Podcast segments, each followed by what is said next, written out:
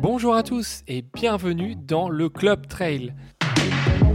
Moi c'est Fred, je suis trailer et ultra trailer, coach en trail depuis plus de 12 ans et je suis aussi cofondateur de l'agence de voyage et d'événements Trail the World. Ici, je vais vous donner des épisodes conseils, quel que soit votre niveau, des petits exos à faire très faciles qui prennent pas plus de 10-15 minutes chaque semaine. Je vais vous faire des présentations de courses et je vais vous donner aussi des séances d'entraînement à faire en podcast. N'hésitez pas à me faire vos retours sur chaque épisode. J'aime beaucoup échanger. N'hésitez pas à mettre des petites étoiles, des petits commentaires sur le podcast, c'est très important. Et aussi de partager les différents épisodes que vous aurez aimés et que vous avez écoutés. C'est fini pour la présentation, place à l'épisode. Je vous souhaite une bonne écoute à tous.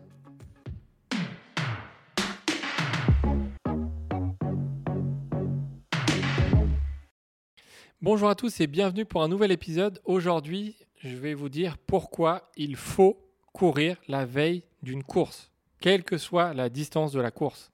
Pourquoi c'est important? Quand on se prépare pour un objectif, que ce soit un 20 km, un 160 km, ça prend du temps, plusieurs mois, de longs mois de plaisir, mais aussi de souffrance, hein, forcément, vous savez, de doute, de rêve. Certains d'entre vous vont suivre un plan d'entraînement bien précis, d'autres vont plutôt le faire au feeling. Quelle que soit la préparation, se posera la question de qu'est-ce que je dois faire les jours avant mon objectif. C'est la même chose, euh, ça revient tout le temps. Euh, cette question, vous faites attention et vous allez voir. La majorité des coureurs va vous dire, et des entraîneurs vont vous dire qu'il faut se reposer euh, forcément. Il y a beaucoup de coureurs qui vont vous dire qu'il ne faut rien faire, l'entraînement est fait. Oui, il est fait, mais non, il ne faut pas s'arrêter. Ce qui est certain, c'est qu'il ne faut vraiment pas vous arrêter totalement. Et je vais vous expliquer pourquoi simplement. Le corps s'habitue. Vous êtes entraîné plusieurs mois pour un objectif. Votre organisme, s'est habitué à votre pratique. Vous l'avez malmené. Vous l'avez surpris à l'entraînement, mais il a pris un rythme qui lui convient à merveille, dans la limite du raisonnable évidemment. Que ce soit deux ou six entraînements par semaine, vous êtes dans le rythme. Si vous arrêtez trop longtemps, votre organisme ne comprend pas ce qui se passe parce qu'il est habitué à courir euh, trois fois par semaine, cinq fois par semaine. C'est une question d'habitude, comme toutes les choses. Vous vous levez le matin, vous prenez votre petit déjeuner, c'est souvent le même parce que vous êtes habitué à prendre ça, parmi d'autres exemples. Hein. Donc si vous arrêtez trop longtemps, votre corps il va être surpris par le repos, mais il va s'habituer à ne rien faire. Logique, parce que le corps, c'est une belle machine. Il s'habitue. Il s'habitue à l'entraînement, mais si vous ne faites plus rien, il va s'habituer à ne plus rien faire.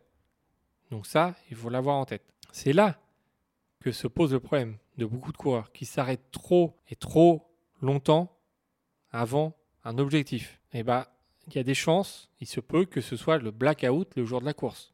Le jour, vous, vous partez, vous n'avez pas de jambes, vous êtes tout mou, vous n'avez pas de jus.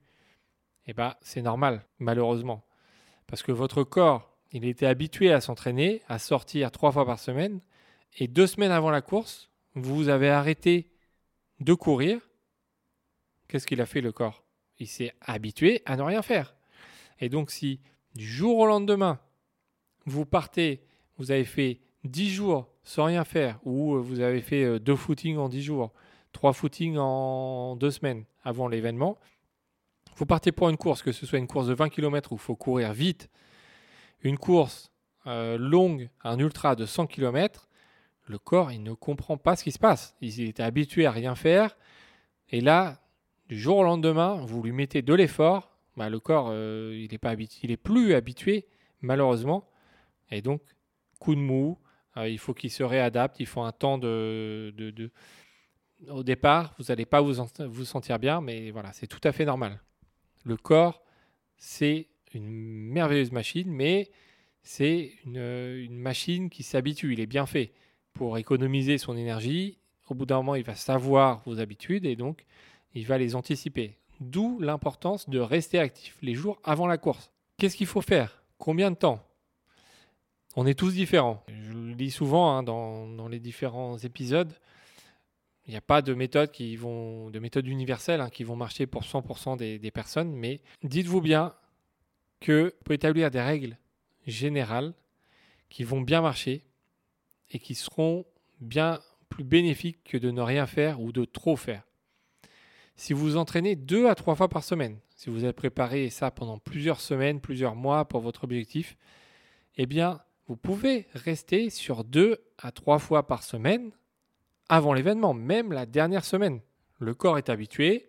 Évidemment, vous diminuez le temps, vous diminuez la durée, vous pouvez diminuer l'intensité. Voilà, si vous êtes entraîné pendant 3, 4, 5 mois, deux à trois fois par semaine, à faire des séances euh, longues, difficiles, si vous faites la semaine avant la course, deux à trois entraînements, mais que vous divisez par euh, deux ou par trois les efforts, eh ben, vous n'aurez aucune séquelle pour la course hein, avec tout ce que vous vous êtes entraîné. Si vous avez mal aux jambes, si vous avez des courbatures euh, en divisant par deux votre entraînement, c'est qu'il a été mal fait. Et donc là, évidemment, la course peut être compliquée. Donc aucune, euh, aucune séquelle, il n'y aura aucune fatigue dans l'organisme, d'où l'importance de rester actif. Les deux, la semaine avant, les deux semaines avant, vous devez réduire, mais rester actif et rester sur le même nombre d'entraînements. C'est important, sinon l'organisme va s'habituer. Je vous l'ai dit juste avant. C'est la même chose, hein, si vous entraînez 4 euh, à 5 fois, vous pouvez faire 4 à 5 sorties euh, la semaine avant, tout en diminuant. Il n'y aura aucune séquelle, aucune fatigue. Mais au moins, vous gardez votre organisme actif et il sera toujours habitué à sortir 4 à 5 fois par semaine. Et donc, vous allez arriver à la course, il sera toujours dans le, euh, il sera toujours dans le mouvement.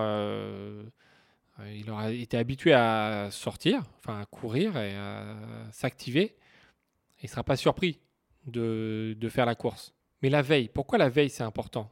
C'est la même chose. Enfin, on en revient euh, à ce que je disais. Très peu de coureurs qui le font, mais ça devrait être obligatoire.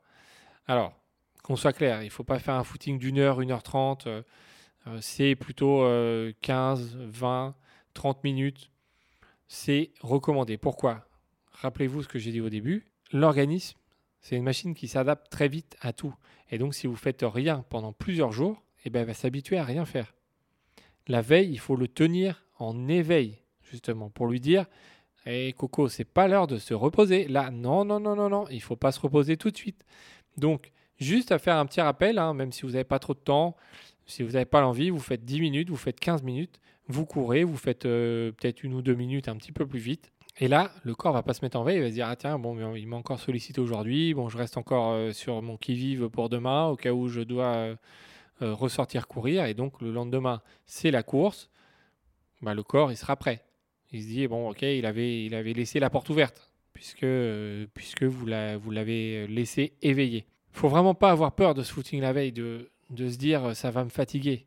Si un footing la veille d'une course de 20 minutes ou 30 minutes vous fatigue, dites-vous bien que votre entraînement n'a pas été efficace.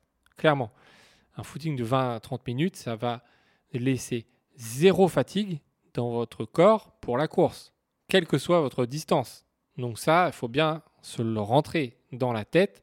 Zéro fatigue, un footing la veille. Il n'y a que du bénéfice. Voilà, j'espère que je vous ai convaincu et vous m'en direz des nouvelles si vous essayez, euh, si vous essayez ça. Voilà, j'attends, j'attends vos petits retours. Et je vous dis à très bientôt pour un nouvel épisode.